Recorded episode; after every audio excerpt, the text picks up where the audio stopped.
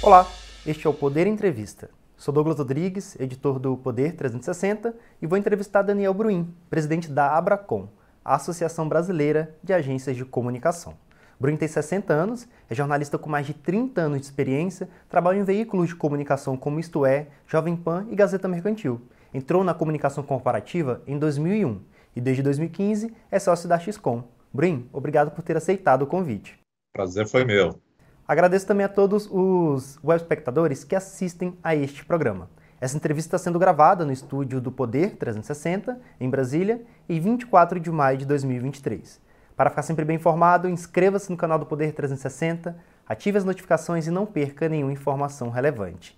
É, Daniel, o Poder 360 publicou recentemente uma reportagem mostrando que as agências de relações públicas e assessoria faturaram mais de 4, cerca de 4,9 bilhões é, no Brasil em 2022, uma alta de mais de 31% em relação ao ano anterior. 2022 foi um bom ano para o setor? Olha, 2022 foi um ano, um ano em que nós recuperamos perdas dos dois anos anteriores é, devido à, à pandemia do, do, do Covid, né, do coronavírus. Então, eu acho que o Brasil em geral, né, não só a comunicação, como o Brasil em geral, é, ficou durante muito tempo com investimentos represados. Né? Então, o ano passado, embora tenha sido um ano para nós, talvez o melhor ano dos últimos 10 anos, a gente tem que esperar um pouquinho para fazer uma leitura correta, porque esse crescimento é, ele está né, tá influenciado por uma demanda que estava reprimida. Mas, sem dúvida, é, o, o, valor do nosso mercado hoje, que é quase 5 bilhões de reais, né, que a nossa indústria é, movimenta e, e, e, emprega mais de 18 mil pessoas, é, não dá para negar mais que nós somos um setor é, relevante na, na, na, economia e no setor de comunicação, sem dúvida, é, é, a gente hoje cresceu muito e, e passou a ser significativa nesse cenário. É, o que, que, puxou esse crescimento? É, de onde veio a maior parte das receitas? O senhor falou sobre o represamento da pandemia. Quais foram os segmentos aí mais afetados? Olha, todos os aqueles é, serviços que estavam ligados a movimentos de, de, de, consumo, né, consumo ao ar livre, lançamento de novos produtos, é, tudo que estava relacionado a isso, é, obviamente, foi adiado, né? É, nós não tivemos um, um, uma, uma, queda tão grande como talvez a publicidade teve, porque uh, as empresas eh, mantiveram a necessidade de continuar a se relacionar com os públicos. Né? Então, é, em alguns casos, nós tivemos até a manutenção ou crescimento da demanda para serviços como é, gerenciamento de crise, programas de relacionamento com o consumidor ali num, num momento em que a, a, a, os canais tradicionais de, de, relacionamento das empresas com os clientes estavam sendo afetados. Mas, de uma forma geral, é, essa parte de, de, relacionamento aberto com os consumidores, ela, ela tem um peso maior. Então, isso é, não fez com que o mercado encolhesse, mas que crescesse menos do que poderia.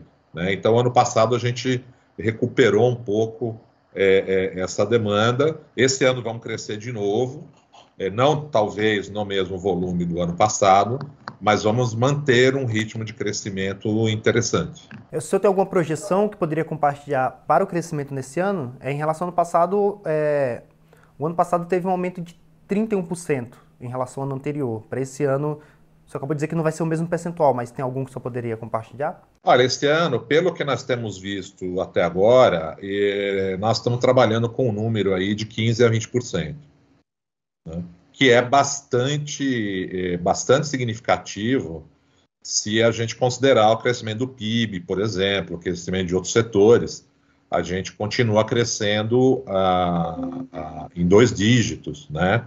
É, e já há bastante tempo. Então, é um setor que está tá muito dinâmico no crescimento. E, e, é um crescimento até acima da inflação, né? Dá para perceber que é um, um, aumento real bastante significativo nesse segmento. É, e de onde está vindo esse crescimento já neste ano? Olha, o, o crescimento nos últimos anos, o, o que, que, tem acontecido? Né? As agências elas se profissionalizaram, né? e passaram a oferecer uma gama de serviço muito maior. Então, não é que a gente, do dia para a noite, teve um, um, boom de número de clientes. Né? Essa base é, quase não aumentou muito. O que aumentou realmente foi a, a, o leque de oferta do nosso setor. Então, antes, né, se a gente for olhar aí 8, 10 anos atrás, o setor estava muito focado na produção ali de conteúdo, no relacionamento com, com a mídia, né? É, que significava aí 80%, 90% do negócio. É, hoje nós tivemos o avanço da comunicação digital, e eu acho que as agências de comunicação tomaram a frente na prestação desse tipo de serviço. Né? Hoje já significa aí de, de 30% a 40% do nosso negócio a comunicação digital, redes sociais, marketing de influência. Né? A, a, produção de conteúdos é, é, é customizados cresceu, a, a oferta de serviços de relacionamento com outros públicos da cadeia, stakeholders, eventos, comunicação interna, enfim, é um mercado ficou muito sofisticado. Hoje, uma, uma, uma agência de bom porte, ela oferece aí é, seguramente mais de 30 tipos de serviço. E, e, isso reflete também no tipo de profissional que, que, que trabalha nessa agência, que teve que acompanhar essa evolução, né? É, eu percebo um movimento também, o Poder 360 até noticiou alguns casos de agências grandes comprando outras menores, comprando é, algum, algumas empresas especializadas em gerenciamento de dados. É, isso está em linha com essa profissionalização? É, essa tendência vai continuar? Essa é a nova fronteira. É, é, eu acho que dos dois, três últimos anos para cá, depois de, de ter entrado na, na, na, na área de comunicação digital, nós estamos entrando com muito apetite na área de análise de dados, na área de gestão de dados. Acho que essa é a nova fronteira, né? Recentemente temos visto aí é, é, é, empresas grandes do nosso setor comprando outras empresas no setor de tecnologia, de, de, de dados, de, de, dados de, consumidor, enfim, de insights, né? É, e eu acho que isso vai continuar. Nós vamos é, disputar com muito apetite esse segmento, porque faz todo sentido, né? É, as agências de comunicação, se você for fazer uma análise mais objetiva, nós produzimos hoje mais conteúdo do que todos os veículos de mídia, praticamente no Brasil. A gente produz para mais de 2 mil clientes, uma quantidade diária insana de conteúdo. Né? Nós temos 18 mil pessoas aí é, todos os dias gerando uma quantidade muito grande de conteúdo. eu gosto de dizer que a, a grandes agências, uma boa parte da, da, dos associados aqui da Bracon, que são as grandes agências, tem mais jornalistas do que os próprios veículos de comunicação. Né? Então, hoje, nós temos aí agências que têm 300 pessoas, 400 pessoas trabalhando, né? muitas delas, não todas, é, jornalistas, mas com certeza é, é, o foco agora é, está na atração de talentos da área de tecnologia, né, de gestão e análise de dados, no, na aquisição dessa, de empresas desse setor, é, e eu acho que vai ser a nova fronteira de crescimento do nosso segmento. Né? Talvez nos próximos 4, 5 anos, é, isso passe a significar um, uma fatia é, bem razoável do, do faturamento do setor. Outra tendência que eu gostaria de ouvir a sua avaliação é que com o arrefecimento da pandemia, o setor ele vem mantendo o regime de trabalho híbrido. Como que está essa relação na, no mundo das agências? Olha, acho que nós, nós estamos enfrentando o mesmo dilema é, é, é, que, a, que, a, maioria das empresas brasileiras e do mundo tem enfrentado. Né? É, houve durante a, a, pandemia realmente a adoção da, do trabalho híbrido, é, com, preservando algumas características, porque o nosso trabalho ele, ele tem uma dinâmica própria, um trabalho, vamos dizer, mais subjetivo, intelectual, né? Ele não é um trabalho mais fabril, é, que até favorece que você faça esse trabalho em qualquer lugar, não necessariamente num, num lugar só. Mas é óbvio que, que, existe a necessidade de preservar a cultura da empresa, de ter uma convivência, uma troca de ideias. A gente tem trabalhado nos grupos aqui da, da Abracom para discutir esse assunto. Essa volta está sendo feita com muito cuidado, né, com muita, muito planejamento, mas está óbvio para nós né, que, que não vai mais ser como antes. Né? Nós estamos encontrando um novo modelo é, em que o profissional, inclusive, não só trabalhe de casa, que ele possa trabalhar de qualquer lugar. Né? É, hoje, muitas agências elas, elas trabalham com colaboradores em outros estados, em outras cidades, é, em outros países, né? É, então, é, é possível é, que a gente monte um modelo em que você possa é, fazer, construir, produzir conteúdo e insights de qualquer lugar. Mas é uma discussão que nós ainda estamos tendo, porque nós temos que preservar a cultura das empresas, a, a, aquela salutar troca de ideias, né, o, é, que faz parte também do DNA do nosso setor. Mas hoje eu posso te dizer que a gente ainda está construindo esse modelo. Né? Estamos chegando ainda é, num, num, num, modelo híbrido é, que, que vai se estabilizar, ainda não se estabilizou. Uma mudança que vem tendo na sociedade é com o surgimento de redes sociais, dessas plataformas de entretenimento, é que a audiência, a atenção da população está dissipada, né? É há 30, 40 anos, a maior parte se concentrava na televisão, em jornais impressos, rádio. É, isso, no mundo da comunicação corporativa, qual o desafio das empresas em se relacionarem com todos esses públicos que vêm tendo uma formação bastante diferente? Hoje, é a geração mais nova lida muito com o TikTok, que tem uma linguagem completamente diferente do YouTube, que até, até pouco tempo atrás é, era bastante popular. É, como que vem sendo esse desafio? E ao mesmo tempo, os comunicadores vão mudando, né? Há, há, algumas décadas, os grandes influenciadores estavam concentrados na mídia tradicional. Agora, há milhares de influenciadores e cada um em sua rede, com um número diferente de, de seguidores, de pessoas que acompanham e com linguagem diferente, mas podem afetar a imagem de uma empresa. Então, as empresas têm que ter um cuidado com isso. Como que o senhor está vendo é, esse, esse desafio? essa, eu digo, eu, eu costumo dizer assim que o, o, nosso mercado, ele ninguém, ninguém, ninguém morre de tédio, né? Porque ele se reinventa aí a cada, a cada semana, né? E, e realmente, o, o, de alguns anos para cá, a gente tem observado um fenômeno é, que é a, a, os influenciadores, o aparecimento de geradores de conteúdo fora do sistema tradicional que nós conhecíamos da mídia tradicional, né?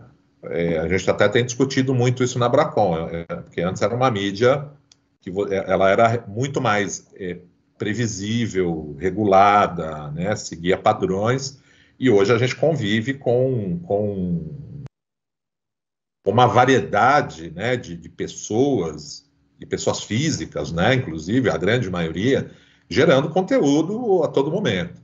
É, falando, inclusive, para audiências que, dependendo do, do, do, influenciador, é maior do que de, de, qualquer veículo, aí compete até com, com, com TV, né?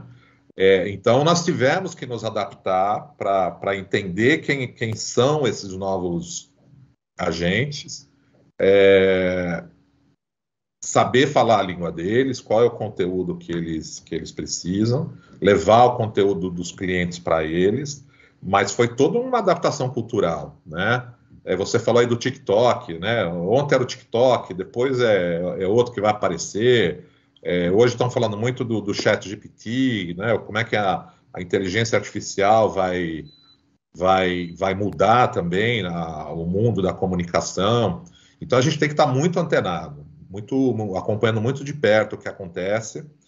E o marketing de influência, que a gente chama, que é toda essa exposição das marcas por meio de influenciadores digitais, é um mercado. Né, a gente está falando das coisas que mudaram né, no nosso setor nos últimos anos. Essa acho que foi a primeira e a, talvez a mais importante, foi aprender a lidar com, com indivíduos que não são mais empresas de mídia tradicionais, e, com uma linguagem totalmente diferente, uma abordagem totalmente diferente, E aí na, isso aí foi se sofisticando, então, né, influenciadores que falam de temas específicos. É, aí você tem os micro-influenciadores de, de segmentos, de regiões, de bairros até, né? Hoje você consegue falar com o influenciador de um bairro, de uma, de uma cidade do interior, de, enfim. É, é, e para isso, de novo, nós vamos precisar de tecnologia. Não para fazer essa interação, que isso a gente sabe fazer, mas para identificar. Hoje nós temos aí centenas de milhares é, de influenciadores, até na, existem várias tentativas aí atualmente de, de, de, de, de fazer censos para realmente saber onde eles estão, né, sobre o que, que eles falam tal. Mas eles têm uma audiência junta que é muito superior à da mídia tradicional, várias vezes superior. Então, é, esse foi um desafio que o nosso segmento aceitou, encarou e está se dando muito bem, né? Talvez seja aí um ponto em que a publicidade realmente não não, não tem não tem qualquer é, forma de interagir é, e para nós foi foi um movimento natural de entrar nesse segmento é, porque nós geramos esse conteúdo e nós somos as, as, as empresas que se relacionam. Então, hoje é um desafio para a gente, cada dia muda, cada dia, é, né, amanhã nós estamos falando, vai ser diferente. É, então, mas é fascinante, é, é de onde está vindo a grande transformação e a grande oportunidade de crescimento para o nosso setor. E as empresas vêm percebendo isso? As empresas vêm percebendo, até se você fizer uma análise dos investimentos das empresas em comunicação nos últimos anos, é, uma boa parte do que estava sendo investido na publicidade tradicional migrou para outros, outros canais, outros segmentos, outros tipos de, de, de mídia, né? Então, hoje não, não, não, não se pensa mais, não se concebe mais uma campanha de comunicação focada só na mídia tradicional né? Colocar uma propaganda na televisão, anúncio no, no, jornal, na revista e acabou. É, talvez essa seja até a parte menor, a parte mais é, que, que, vai ficar ali já um pouco de lado. Hoje ele tem que pensar primeiro em qual, qual público ele quer atingir, quais são os, os geradores de conteúdo que, que vão atingir. É, geralmente são influenciadores, né? Nem, nem sempre são grandes nomes. Acho que quando nós começamos esse trabalho de influenciadores eram sempre os grandes artistas, os grandes é, cantores, figuras públicas que atingiam todo mundo. Hoje não, hoje nós temos influenciadores é, setoriais que têm audiências aí de 5, 6, 10 milhões de pessoas, né? com uma fidelidade muito maior, que fica ligada na, na, nele ali 24 horas por dia. Então, acho que as empresas perceberam sim essa mudança, estão redirecionando seus investimentos para fazer esse tipo de comunicação, e aí que entra uma grande oportunidade nossa. É, eu percebo também que houve, como o senhor mesmo citou, uma migração é, de faturamento, de, de investimento em mídia tradicional, isso inclui também jornalismo tradicional, para essas novas mídias. É, hoje, qual o peso do jornalismo quando a empresa vai avaliar em fazer investimento ou não? É no sentido de conquistar é, credibilidade? Qual a maior importância do jornalismo nesse ponto? Exatamente. Eu, eu, eu, eu como jornalista, é, eu reputo que o grande papel do jornalismo, é, além de produzir um conteúdo de boa qualidade, é ser o fiel da balança. Quer dizer, é, é a informação produzida pela mídia tradicional é a informação confiável. É, é, é, é a grande fonte de onde todas as outras vão derivar. Então, é, e a gente hoje tem uma luta muito grande, que é do nosso setor e de outros setores, contra a fake news, é, que eu acho que envolve um pouco é, é a gente preservar o papel da mídia tradicional como a fonte confiável. Né? Se a gente não tivesse a, a mídia hoje é, independente e profissional, como é no Brasil, Uh, será muito difícil diferenciar o que é uma notícia real e uma fake news. Então a gente tem que continuar investindo, acreditando. Eu acho que cada um tem o seu papel. Talvez a mídia tradicional não seja mais a caixa de ressonância que foi, né, quando ela praticamente só tinha ela. Hoje ela divide esse papel com, com influenciadores, com, com é, produtores independentes de conteúdo, com as próprias canais das empresas, mas esse papel de, de dar a credibilidade, de, de, de, de ser a fonte da, da, da, da informação é, real e segura, isso acho que é para sempre, quer dizer, isso nunca vai mudar. É, eu acho que as empresas têm que continuar a entender, entender isso, né?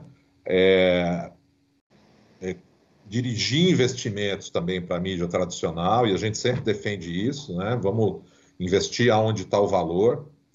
É, só que eu acho que mudaram, a, mudaram as dimensões, as proporções, mas é, eu acho que esse, o quadro ele nunca muda do dia para a noite de forma brusca. Né? Eu acho que é, a economia e a comunicação em si, ela, ela vai passando sempre por processo de acomodação.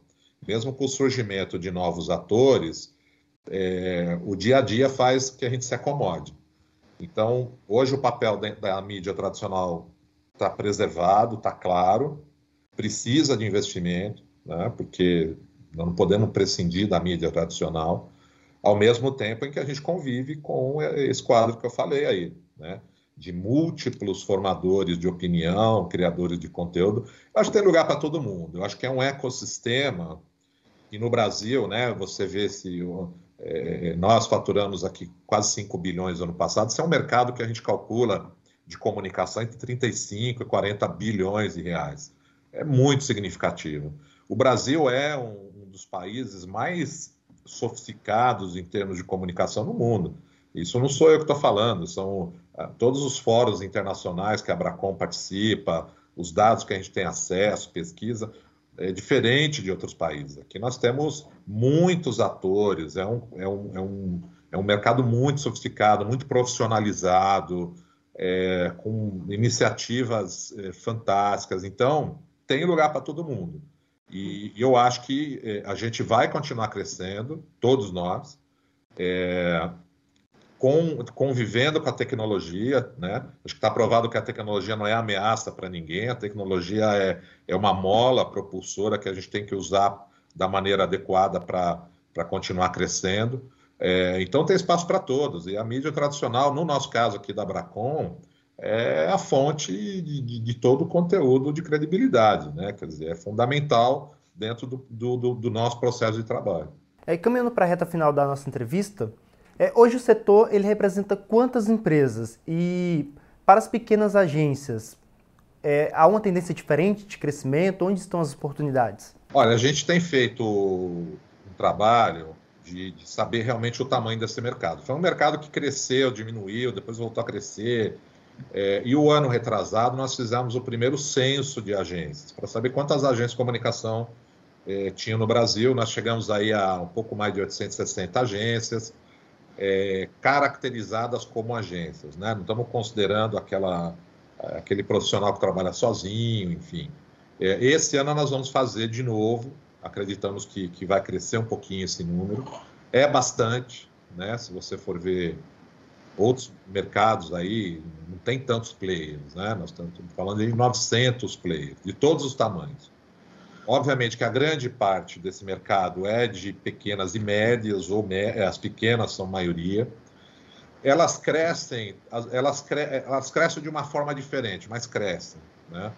Elas também se profissionalizaram, né? A gente fica muito surpreso às vezes de ver como as pequenas empresas, pequenas agências são profissionais, muitas delas se especializaram em algum tipo de tema, né, algum tipo de mercado, e é uma forma muito, muito inteligente né, de se posicionar e crescer. Ah, quando o bolo cresce, todo mundo né, se, é, é, faz uso, é bom para todo mundo. Então, eu acho que é, é, a Abracon se dedica muito a entender né, esse grosso aí do mercado. Estamos falando de talvez 83, 84% do nosso mercado é, é, de pequenas agências.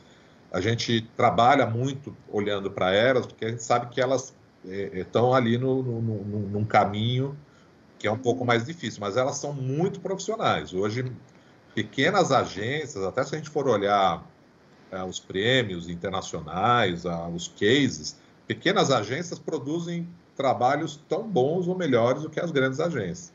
Então, hoje, você ser uma pequena agência não quer dizer que você tem pequenos clientes, ou que você faz trabalhos menores. Pelo contrário, elas preferem às vezes até ser menor e, e ter um trabalho diferenciado. Então é muito profissional. Eu tenho andado aí é, como presidente da Abracon, tenho ido aos estados, tenho ido nas nossas regionais.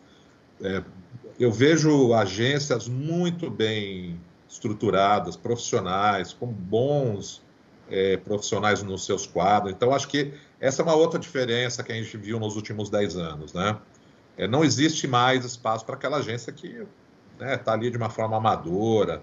É, então, hoje tem informação, tem espaço, tem a Abracon que apoia. É, então, elas estão estão realmente muito bem estruturadas, é, pegando a sua parte do bolo, está todo mundo pegando a sua parte do bolo, é, algumas crescendo mais até do que as grandes, crescendo mais do que a média do setor. Então, hoje, no nosso segmento, ser pequeno não não está associado a nada negativo. Né? É, pelo contrário. Chega ao final essa edição do Poder Entrevista. Em nome do jornal digital Poder 360, eu agradeço ao Daniel Bruin. Eu que agradeço, obrigado pela oportunidade. Agradeço também a todos os web espectadores que assistiram a este programa. Essa entrevista foi gravada no estúdio do Poder 360, em Brasília, em 24 de maio de 2023.